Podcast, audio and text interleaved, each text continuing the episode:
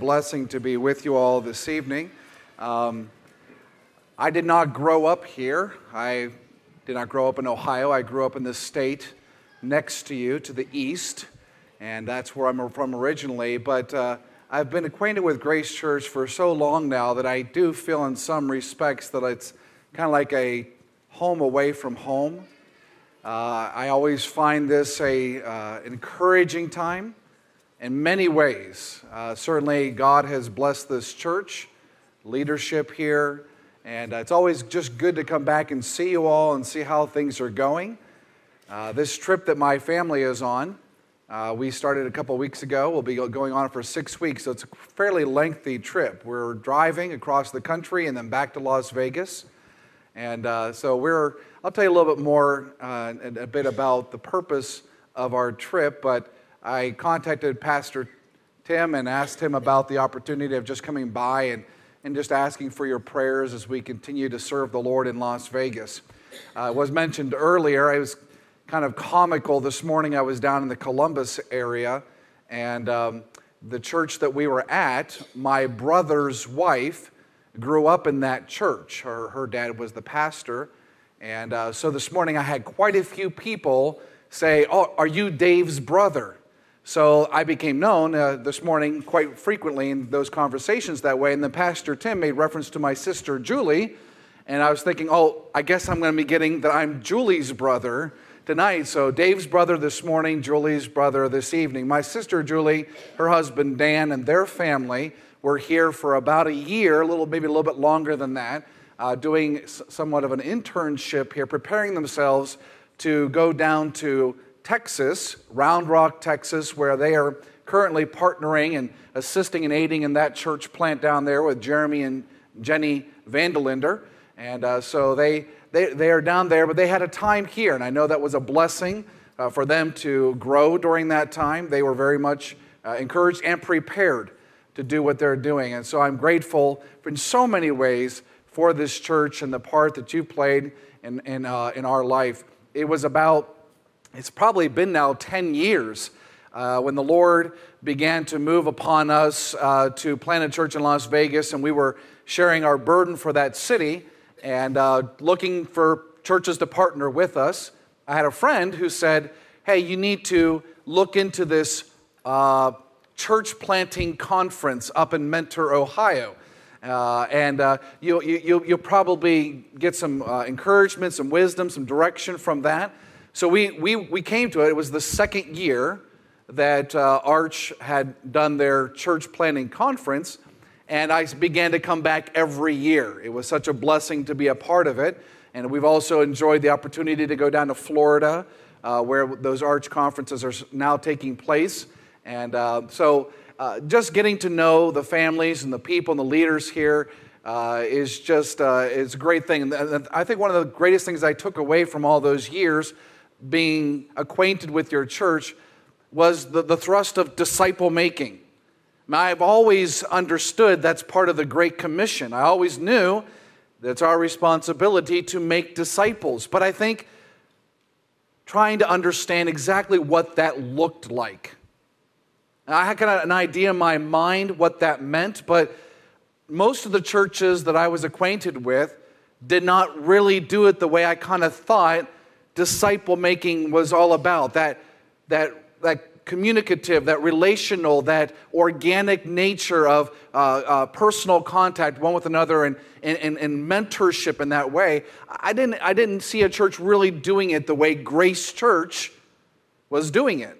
And so seeing it here live in action and knowing that I think even probably now or before, perhaps before, or maybe after the service or other times during the week, it's taking place here.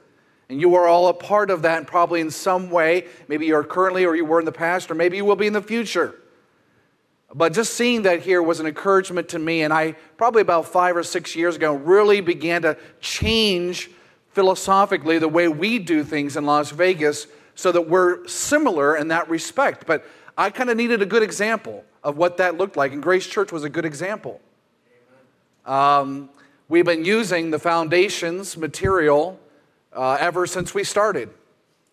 Uh, I would show you some PowerPoint slides tonight. Nick was asking for that. And I said, we'll just bypass that this evening, but I would, would have shown you some faces, would have shown you some people who I have worked through systematically over years and working through foundations material amongst other things to help them to mature in their faith many of them uh, to know christ the savior looking for a starting place and that's where uh, i really appreciated the material that was written here and you know making it personal making it our own uh, being, but being able to really do that with the folks out there and, and, and it's worked it's been a blessing we've seen people go from point a to you name whatever letter it is, they've moved in their spiritual life. And to my, my first one that comes to my mind is Glenn and Sharon Hammond. They're with us today, uh, still at our church, and what a blessing they are. They moved to Las Vegas from New Orleans. Uh, he had been involved in the music industry all his life. He's an electric guitarist and uh, plays in jazz bands, and uh, moved to Las Vegas looking for work. And through very, uh, various circumstances in his life, God had moved upon him 10 years before that through some hard times where he got a hold of a copy of the scriptures. And through reading the scriptures, came to know Christ as Savior, but he didn't have anyone to help him. He didn't have anyone to disciple him. He didn't have anyone to show him, where do I go from here? And so he really just uh, was like uh, in the, uh, a chaff in the wind, just moving here and there. And he was moving to Las Vegas and he was talking with one of his friends and said, I think I probably ought to get into this church thing. I mean, I, I believe in Jesus and he's my Savior, but I, I, need to, I think I need to go to a church. And that friend, through a mutual friend, had said, Hey, why don't you check out Canyon Springs Baptist Church? And we had been in, uh, planted, we had already been planted for about three or four years at that point, and they came, and right away, I began to jump right in and say, listen, let's, let's do this together. Let, let's work on this and help you to understand what the Bible is all about, what church is all about. We did that for several years.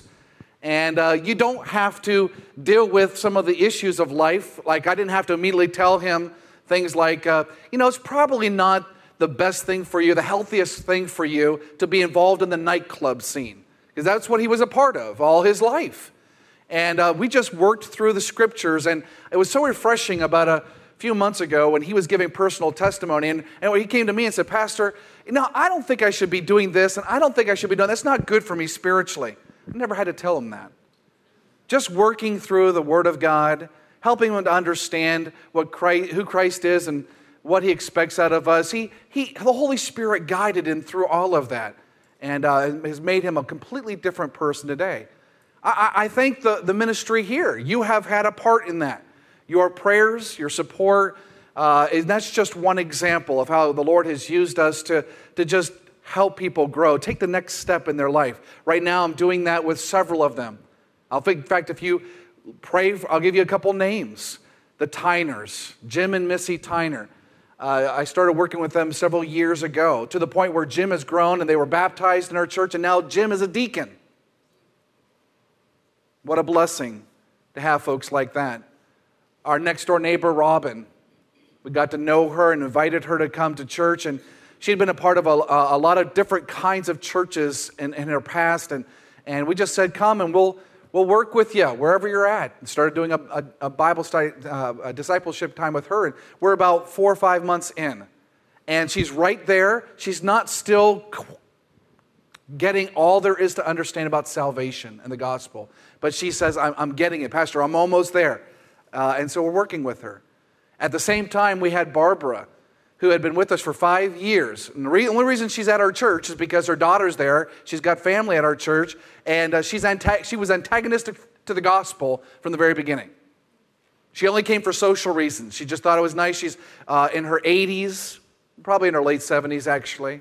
And uh, she just, just wanted to be there with her family. Thought it a good outlet for her. But from the very beginning, she just thought this whole thing was hooey, you know, what we're doing. But now, over several years, and just listening to the preaching of God's word, it softened her heart. And she said, You know what? I, I probably ought to know what this gospel is all about. And so she said, I'll start coming to doing a discipleship time with you. And I think the last time we were with her, she said, Pastor, I'm really close. I'm really close. I know what you're saying, and I think I'm right there. This is a person that five years ago we never would have imagined would have said something to that effect. What a blessing. What an opportunity. Las Vegas is a challenging place. Mentor and Las Vegas are not a lot different. Yeah, I know you don't have gambling here.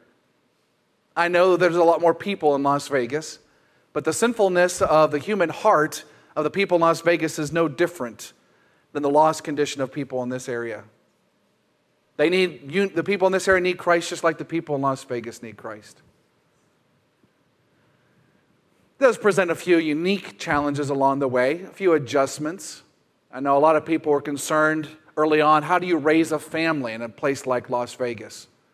Well, like you do anywhere. You have to be good parents and you have to work hard, and it's not easy. Parenting's not easy, is it? No matter where you're at. And so you have to stay faithful to it and ask the Lord to bless and give grace as you do so.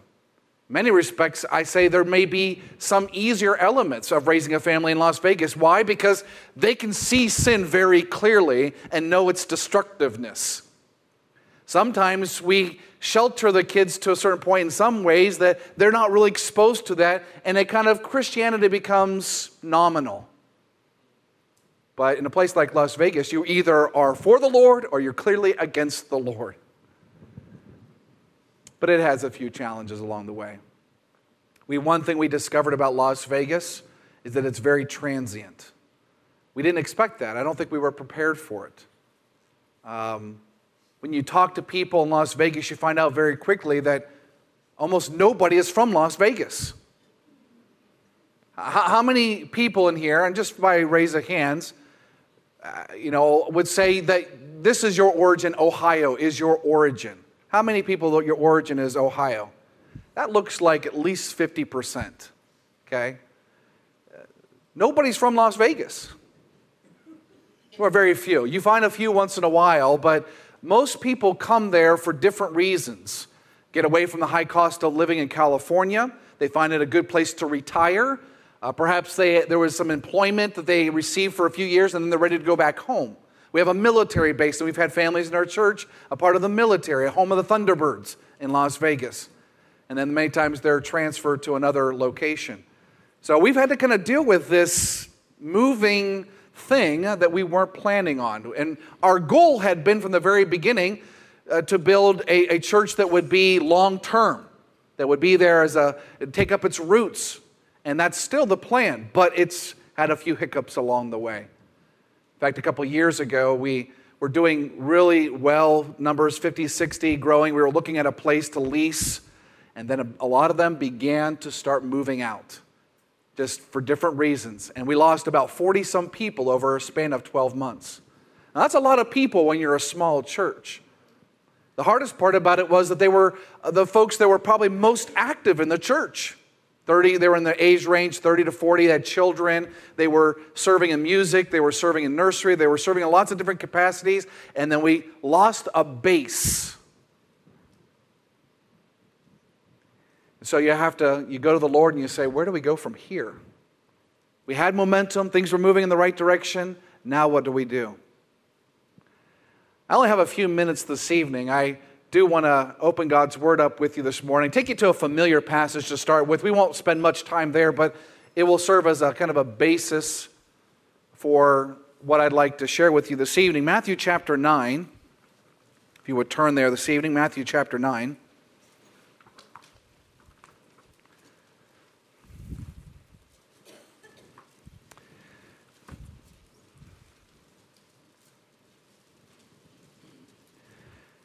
You look down with me at verse 37, verse 38. These are some words of the Lord Jesus that are familiar to us. Verse 37 says that he said unto his disciples, The harvest truly is plenteous, but the laborers are few. Pray ye therefore the Lord of the harvest that he will send forth laborers into his harvest. Now, that is a verse, that's a passage of scripture that many times we associate with missions, missions conferences times of you know a real push for uh, supporting missionaries. A lot of times this would be a verse that's used in that regard. And it's a great missions verse. But i think that we can't relegate it simply to worldwide missions or, or spreading the gospel around the globe. If you just simply look at the context of the passage backing up to verse 32 you see the lord jesus doing his work. He's ministering. Okay, he's, he, he heals, he, he, he cures a man who is possessed with a devil, uh, a devil in verse uh, 32. He's dumb and possessed with the devil. He casts him out. Um, you move down to verse 35. It says, Jesus went about all the cities and villages doing what? Teaching in their synagogues, preaching the gospel of the kingdom. But what else? Healing every sickness, every disease among the people. And that's whenever he saw the multitudes and said these words about laborers. But notice the context is Christ is working hard. He's preaching, teaching, healing, ministering on, on all kinds of different levels. And we don't have the ability today to do some of those things, like healing of diseases ourselves, like Christ did with those miraculous things. But, but he was working tirelessly to the point of fatigue. The Lord Jesus put on flesh. He understood what it meant to get tired. Do you ever get tired? Are you tired right now? Sunday evenings can be, you know, a long day and you're, you're coming back and it's easy to just feel worn out. Well, Christ felt that too. He understood it.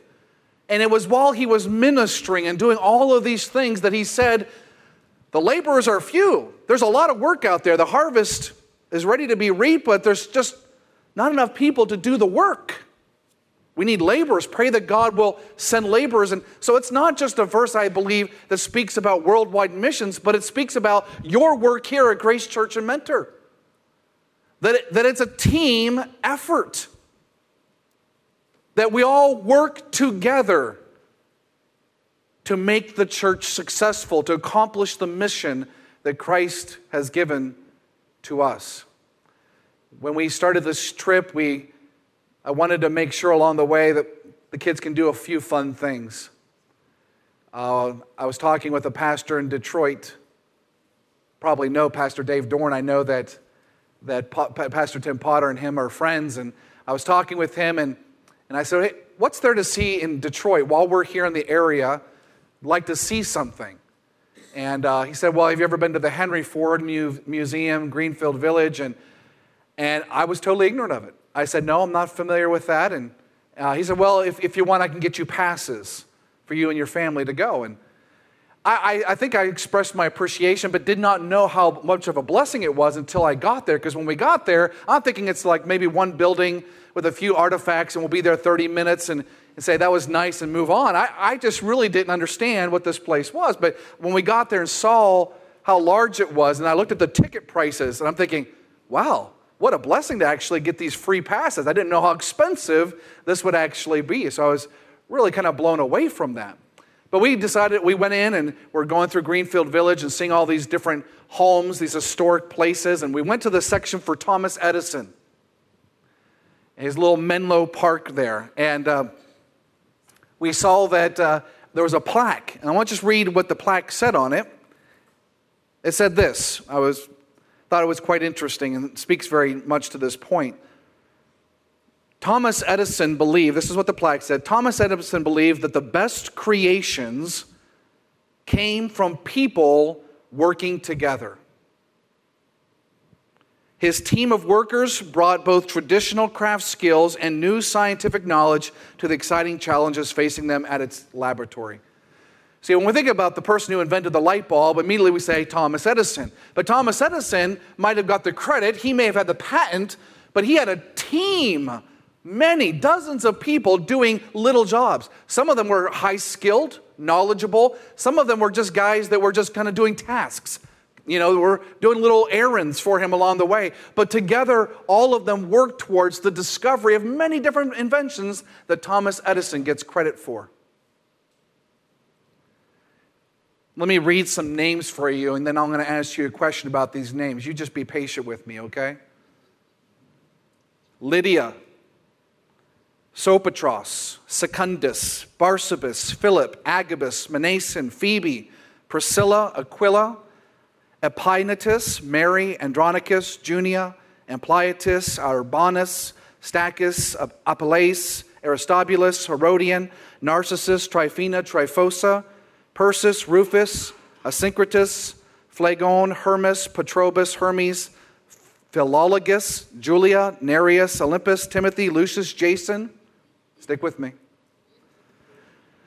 Sosipater, Tertius, Gaius, Erastus, Quartus, Sosthenes, Stephanus, Fortunatus, Achaicus, Titus, Barnabas, Tychicus, Epaphroditus, Clement, Onesimus, Aristarchus, Marcus, Epaphras, Luke, Archippus, Silas, Carpus, Onesiphorus, Onesiphorus, I'm slaughtering some of these, I'm sure, Trophimus, Eubulus, Pudes, Linus, Claudia, Artemas, Zenas, Sophia, Archippus, Philemon.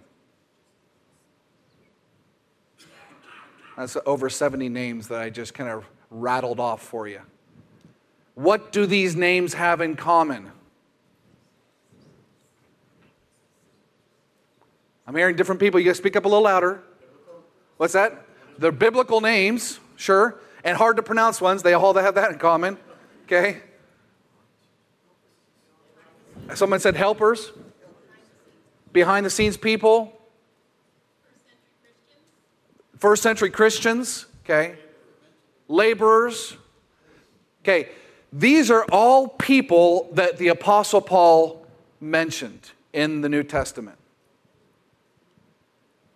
These were all people that had some sort of connection to the Apostle Paul. Yes, they were all believers, all first century believers. They're all helpers, they're all laborers. And you can go throughout, whether it's Romans chapter 16 or 1 Corinthians or uh, Timothy or Philemon, and you're going to find all of these names that I have just read to you. Philemon I mean, Paul had some connection with. I, I categorize them five ways, and because I have a little bit of time, I'm not going to really spend a lot of time on each, but the first category I, I recognize with these names are the gray hairs. Or in some of your cases and mine, it's the no hairs. But either way, okay, you have a segment of people in the church here that functioned really as mentors. One of the names that sticks out on this list is Barnabas, among many others that had a, had a part in Paul's life. And Barnabas was that guy that just came alongside Paul and made sure that he protected him, he defended him, he taught him, he showed him the ropes. Now, Barnabas was a very capable man himself. When he went to Antioch to help the church, it grew. But then he went to, to, to Tarsus to find Paul and bring him back to Antioch and say, This guy will really help us. And he mentored him and helped him to the point where Barnabas, became, I mean, Paul became the main guy as time went on. But Barnabas had a part in that. The scriptures clearly teach us in the New Testament, Paul's the first one to tell us this, that there's a responsibility for the older men and the older women in the church to do what? to teach the younger ones. You may not say it, you may think it, but there are a lot of times that there may be those of this persuasion who say, I had my time in my 20s and 30s and 40s when I had lots of strength, lots of energy, and I could do all that work. You may not be able to do as much as you used to, but you are just as much an integral part and necessary to the success of the church as you ever have been in the past. Just you're taking on a new role but you're important. The younger generation needs you. They need to hear your stories, they need to hear your perspectives, they need to hear your wisdom. We need gray hairs. We need those who will help train up the next generation. Not only are we seeing these names among them, these gray hairs, but there's a second category of people that Paul doesn't say a lot about. Uh, folks like Asyncritus, uh, Hermas, Petrobus, Hermes. He just recognizes them. I call these the secret servants. We don't know exactly what they did, but they're there. Paul's just not listing people to list people, right? He's, he has a purpose why he's giving us these names. He's not just uh, listing off a role, a membership role of the different churches. These people, whoever they are and whatever they did, meant something to Paul. They had a role to play. And maybe it wasn't an ongoing role. Maybe it was a one time act of service. Maybe it was one time when they were a real blessing to him, but he recognizes them saying, You are important. You are special. You did something for me. And I want to, I want to greet you. I want to send my greetings forward to you. What a blessing to have these folks who maybe nobody knows what they do or what they have done, but there's someone out there that was blessed by their ministry. Maybe that happens here too. Maybe there will be people here in this church that, nope, they never come up front and get any kind of recognition, but they're faithfully serving behind the scenes, doing something that is tremendously important for the success of the church. Maybe that's you. If that's you, keep doing it and don't be discouraged because you're not being noticed. God knows. Paul recognized these folks, but God knew. We need those secret servants in the church that are just doing those little things along the way nobody knows about and they're not getting recognition for, but they're an incredible part of the success of every ministry. This third group here, I'm going to make, make up an English word. They're, I call them the hospitables.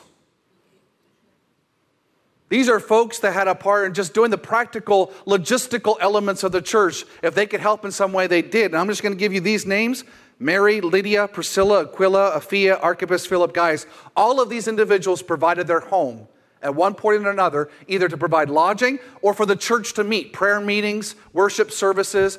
They used their home for that purpose. I mean, today, if they could, they would let them use their vehicle. Do you need to get from one city to the other? Uh, I'll, take, here's my car. You can have it. They're the ones who make it happen, doing, taking care of the practical things behind the scenes. If there's a need, they make it happen. Those hospitables. A fourth category here, which is the, the largest category by far of all these names, I simply call the lingering laborers. Lingering because they're the kind of folks that really, when everybody else is gone, the fellowship's over, the worship service is done, you have these people who are just doing their little part. They're lingering and they're doing the work. And, and they're not, not just lingering after service, they're, they're early beforehand. They're locking up, they're, they're, they're, they're, they're uh, uh, uh opening, they're taking care of custodial needs, uh, to make sure the food's where it needs to be at the right time. Um, uh, you, you name it. The nursery workers, they got to be in place before the folks get there. They're doing it. And folks, the nursery is so important. You that are working and serving in that capacity, thank you. Okay? It, it may go unsung many times, but it's such a critical part of the success of a church when people are faithfully serving in that way. Not only are you ministering to the parents of those kids, you're ministering to the kids themselves, and what a wonderful opportunity that is. Here we have these people who are just laboring, doing whatever it takes to make the church work. Now, the last group, and I'll just kind of finish with this group here. I didn't really know exactly how to, what to, to name them, but I just simply refer to this last group as burden bearers. I, I, think of them as the emotional support system. And to be honest with you, being nine years in Las Vegas, almost this coming December, uh, my, uh, my wife and I can both say this very clearly of all the things that, would me, that means the most to us is this particular category. There are times when we are, we are who we are. We are human beings with, with weaknesses. We struggle at times. We're up and down. And it's just nice to have some others there to support you. Now, I, I would have never said that about myself before I went to Las Vegas. My dad was a blue collar worker. He taught us early on what it means to, to be hardworking people. Doing, I started working all the time as a 10 year old, mowing grass. If I, when I was able to, I would start working doing custodial work, you know, doing uh, whatever it was, uh, food service, you name it. I was working as soon as he, I was able to do so. My dad taught me that from the time I was young, and he himself was a great example of that. Pull yourself up by your bootstraps, the American way, you work at it. You can do this on your own. And that's who I was, and that's how I went to Las Vegas. Sure, we asked for partners in ministry, and the Lord early on gave us signs that we would have a few of those, but it didn't work out. But nonetheless, we're going to go anyway. But I, I have discovered something about myself. I'm not as strong as I thought I was. Maybe in my pride, my confidence, my flesh, thinking that I could handle any pressure, any difficulty, any trial along the way, I've come to realize that's not exactly who I really am. I get hurt. I feel. My wife does. And it's tough at times. These missionaries, these people that are in ministry, especially those across the, the, the, the world who are on their own perhaps many times, I understand what they're going through because now I experience it for myself. And it's not easy. And we've had to struggle like any human being who's saying, Is it worth it? Are we doing what we're supposed to doing? Isn't there something else?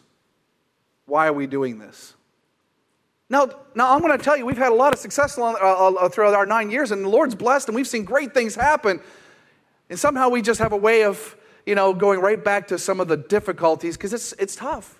It's tough. Being crit- criticized. Hey, every pastor gets it. We're not alone. Every, every person who's doing ministry, you've faced it, haven't you? You've been criticized before. But I'm looking at these different folks, and Paul says, he mentions folks like Sopater and Secundus and Barsabas and Nasus and Trophimus, and he refers to them as companions. You know, we think about Paul as though he's this maverick on his own pioneer doing this work, but he had lots of companions. He had guys that were right alongside of him experiencing what he was experiencing. He says, we read in Romans chapter 16, Andronicus, Junia, uh, uh, Aristarchus, Epaphras, and he refers, refers to all of them as fellow prisoners. He wasn't alone in prison, he had some support. He mentions three guys here, and all he says about them is they're well beloved, well beloved. Epaenetus, Ampliatus, Stachys, they're just beloved.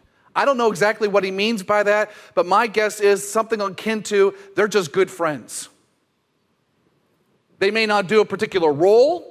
They may not have a function per se as much as it's just someone that I really enjoy being around and they're a friend to me. Paul needed friends. Paul was an emotional guy. You read the New Testament, you read his letters, you'll find out very quickly he, he, his emotions were on his sleeves many times. He, he, he said who he really was. And he had friends, he needed those friends.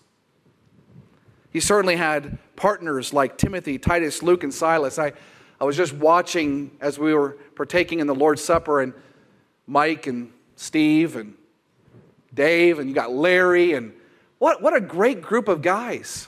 And I don't, um, some of you I don't, may not know who you are, but knowing this church, what a, what, a, what a great partnership to be able to just spend time together you know, to bounce off ideas one with the other and to, to just talk about what's going on. What a, what a blessing. That's important. It's a great thing to have. You all serve in some way partnering in this ministry.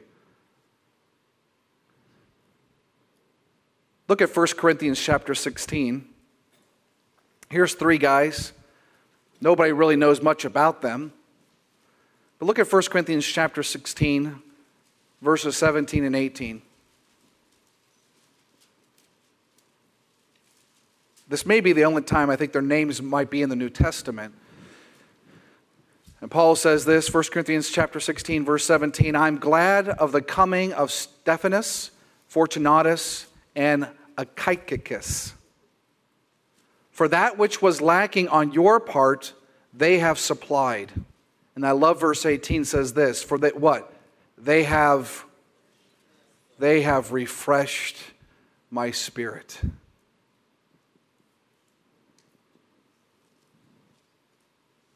Paul refers to another guy in, Phile- uh, in, in 2 Timothy, this Onesiphorus, as one who often refreshed him.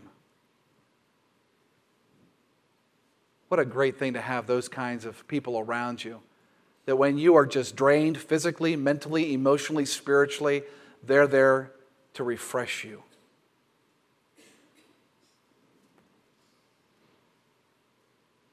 In Philippians chapter 4, verse 3, and this I'll close. You can turn to it if you like, if not, but Paul says, and he's talking to the whole church at Philippi.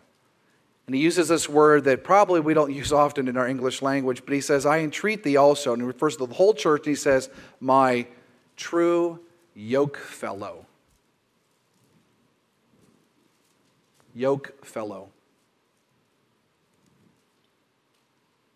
Help those women which labored with me in the gospel, my fellow laborers like Clement.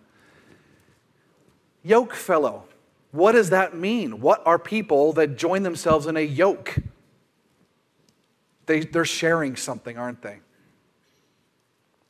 They're burden bearers. They're working as team members.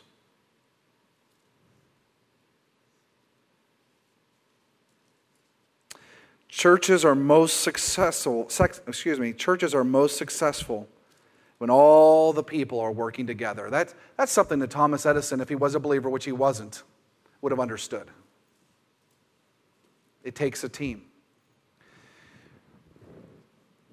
Why are we traveling right now? Well, after nine years of being in this and losing a few key families along the way, and knowing our frailty, knowing we need some of this, we're looking for partners in ministry. There's a little bit of an isolation being in Las Vegas. We don't get to be out, in different places where these workers are. And so we're just simply, by faith, stepping out, sharing our burden with churches, and praying. And I'm asking you all to pray tonight that God would lead a partner family or two. I was talking with a pastor out in Colorado, and he said, Ask for two. I said, Sure, I don't mind asking for two. But we're looking for partner families. And we want to stay in Las Vegas. We want to continue to work there. It's a needy place. And God has allowed us to do some great things there. See a lot of people know, come to know Christ, grow in their faith. So, what a blessing, what an opportunity. But my wife and I would say to you, we could use some help. Now, I'm, I'm kind of preaching to the choir here. Grace Church of Mentor is a place that breeds this and sends people out and has been a part of planting many different churches. So I'm not communicating something to you that you don't do. You do this. And I don't know where these folks come from, but I'm asking that you'll pray that God would open up the heart and knit us together with people that would see, like we do, the vision, the burden for a place like Las Vegas and say, we just want to come out there and help you in that. And I don't have specs. I'm not saying it has to be young, old, kids, talent, giftedness, seminary training.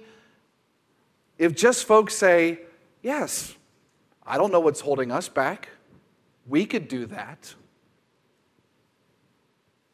then come join us. Oh, I know. I know what you're thinking. I know in your mind there's like 10 obstacles that just came up and you gave yourself great reasons. And, and, and they probably, if you said them to me, I'd say, oh, yeah, that's, those are great reasons. I wouldn't probably disagree with you. But sometimes the Lord just simply leads us in a way we never expected. We never thought about it before. If you asked me 15 years ago if I was going to be in Las Vegas, I'd say, You're crazy. Maybe you think I'm crazy. Okay? But the reality is, sometimes God will just surprise you and say, Hey, it's time. It's time. I'm ready to, to move you on to a different place. And you may think Las Vegas is the last place on earth you would want to be. But I'll tell you this from firsthand experience. When God calls you somewhere and He speaks to you and leads you there, it becomes home. I, I would have never, I, I grew up in Western Pennsylvania moved to the South whenever I was a teenager, those were places I would call home. But since God has called us to Las Vegas and we've been there serving and ministering among the people, Las Vegas is home. In about six weeks, we'll drive back into that city with all those lights and say, We're home. I know it might be totally off your radar, your ability to even comprehend Las Vegas as home. But maybe that's what God has for you. Maybe someone here. I don't know. But we're asking God to do some big things. So, what's my expectation? I'm, I'm just trusting the Lord. And He's always provided, He's always blessed us. And we have no regrets in that way because God is good. But I think we're at a point in our ministry where we're asking God, Lord, would you do something special? Would you bring us a family? that could serve along with us because we could sure use that right now. And so, pray with us and perhaps pray to the Lord. Lord, I would never want that in my human flesh. It's not interesting to me, Lord, but I'll at least pray about it and talk to you about it and see what you do. Is that fair enough to ask? I hope that you're not saying, I don't want to pray that because I'm afraid what the Lord's going to do.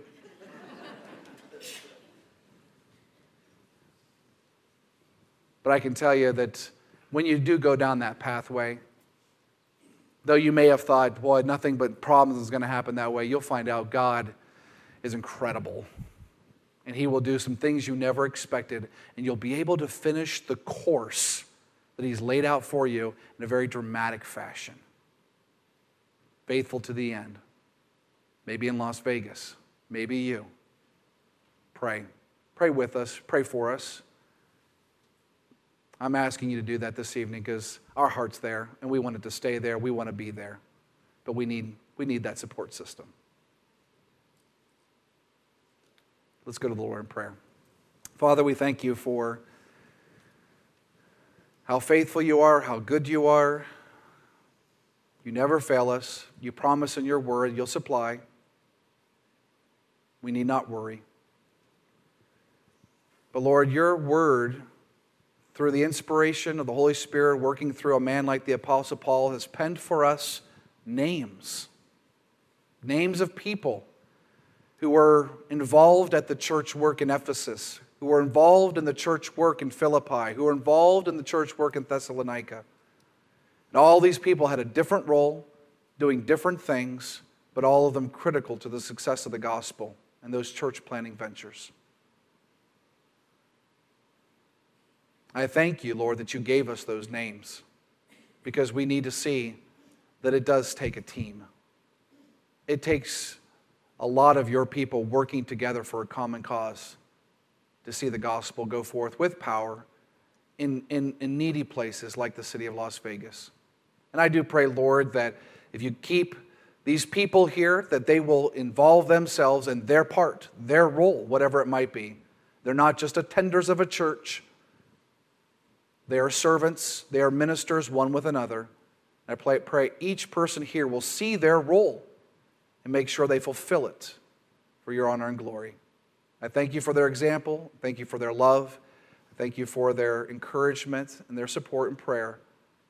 I ask your blessing on them and for the work of the gospel here and abroad. Thank you. In Jesus' name, amen.